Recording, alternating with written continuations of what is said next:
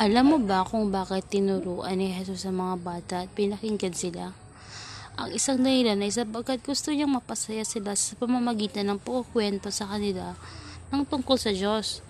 Ang kanyang makalangit na Ama. Paano mo ba mapasaya ang mga tao?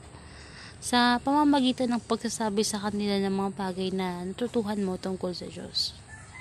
Minsan, ginamit ni Jesus ang isang bata para turuan ang kanyang mga kaibigan ng isang mahalagang aral. Kinuha niya ang isang bata at pinatayo ito sa gitna ng kanyang mga alagad na mga tagusunod niya. Pagkatapos ay sinabi ni Jesus na ang mga lalaking ito na nasa edad na ay dapat magbago ng paggawi at maging katulad ng maliliitang batang ito. Ano kaya ang ibig sabihin ni Jesus nang banggitin niya iyon? Alam mo ba kung paano magiging katulad ng isang maliit na bata, isang taong nasa edad na? O maging ang isang medyo malaki ng bata? Bueno, ang nasa edad na o ang maging ang isang medyo malaki nalalaman ng isang maliit na bata ay hindi kasing dami ng nalalaman ng isang nakakatanda at gusto niyang matuto. Kaya ang ibig sabihin ni Jesus ay na ang kanyang mga alagad ay kailangang magmapagkumbaba, gaya ng maliliit na bata.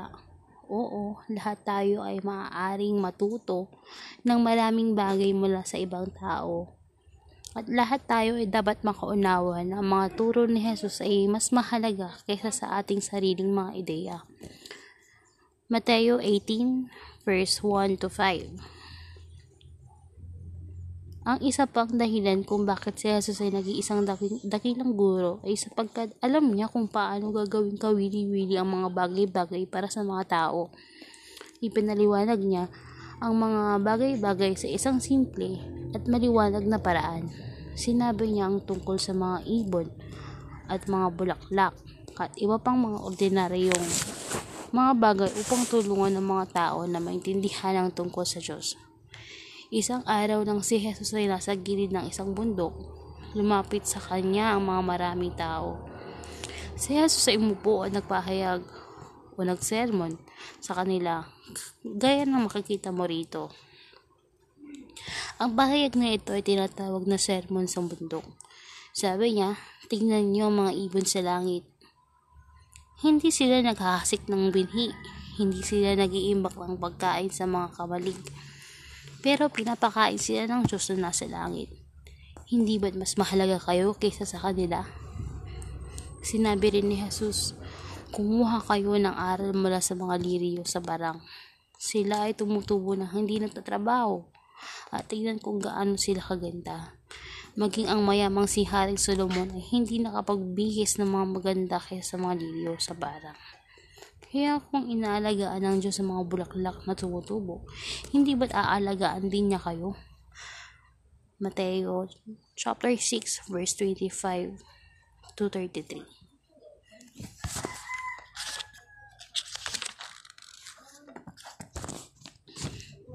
Nauunawaan mo ba ang mga aral ay tinuturo ni Jesus?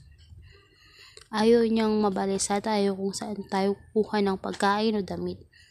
Alam Diyos na kailangan natin ng lahat ng mga bagay na iyon. Hindi naman sinabi ni Jesus na huwag tayong magtrabaho para sa pagkain at damit, kundi ang sabi niya ay na dapat nating unahin ng Diyos. Kapag ginawa natin yan, titiyakin ng Diyos na mayroon tayong makakain at may susuot. Naniniwala ka ba riyan? Pagkatapos ng magsalita si Jesus, ano kayang inisip ng mga tao? Sinabi, ni, na, sinabi sa Biblia na sila ay labis na humanga sa paraan ng kanyang pagtuturo. Talagang ang kawili-wiling makinig sa kanya. Ang sinabi niya ay tumulong sa mga tao na gawin ng tama. Mateo 7.28 Kaya nga napakahalagang matuto tayo mula kay Jesus. Alam mo ba kung paano natin magagawa ito? Bueno, nasa atin ang ganyang mga salita na nakasulat sa isang aklat. Alam mo ba kung anong aklat iyon? Ang banal na Biblia. Nangangahulugan ito na maaari tayong makinig kay Jesus sa pamamagitan ng pagbibigay pansin sa mga bagay na binabasa natin sa Biblia. Sa katunayan, ang Biblia ay may kapanabi-nabik na kwento tungkol sa kung paano ang Diyos mismo ang nagsabi sa atin na makinig tayo kay Jesus. Tingnan natin ang nangyari. Isang araw, sinama ni Jesus ang tatlo sa kanyang mga kaibigan sa itaas ng bundok. Ang mga pangalan nila ay Santiago, Juan at Pedro. Marami pa tayong matutuhan tungkol sa mga lalaking ito na daki, dakong huli. Yamang silang tatlo ay pawang matalik na kaibigan ni Jesus. Pero sa pantanging okasyong ito, nagliwanag ng husto ang mukha ni Jesus at ang kanyang damit ay nagniningning na gaya ng liwanag, gaya ng makikita mo rito. Pagkatapos, isang tinig mula sa langit ang narinig ni Jesus at ng kanyang mga kaibigan.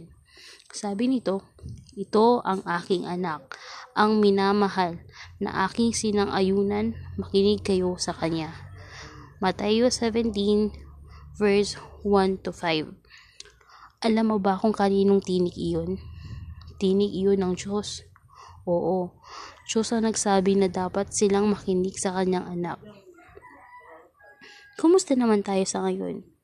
Susundin ba natin ang Diyos at makikinig sa kanyang anak? ang dakilang guro. Iyan ang dapat na gawin nating lahat. Natatandaan mo ba kung paano natin ito magagawa? Oo, maaari tayong makinig sa anak ng Diyos sa pamamagitan ng pagbabasa ng mga ulat sa Biblia tungkol sa kanyang buhay.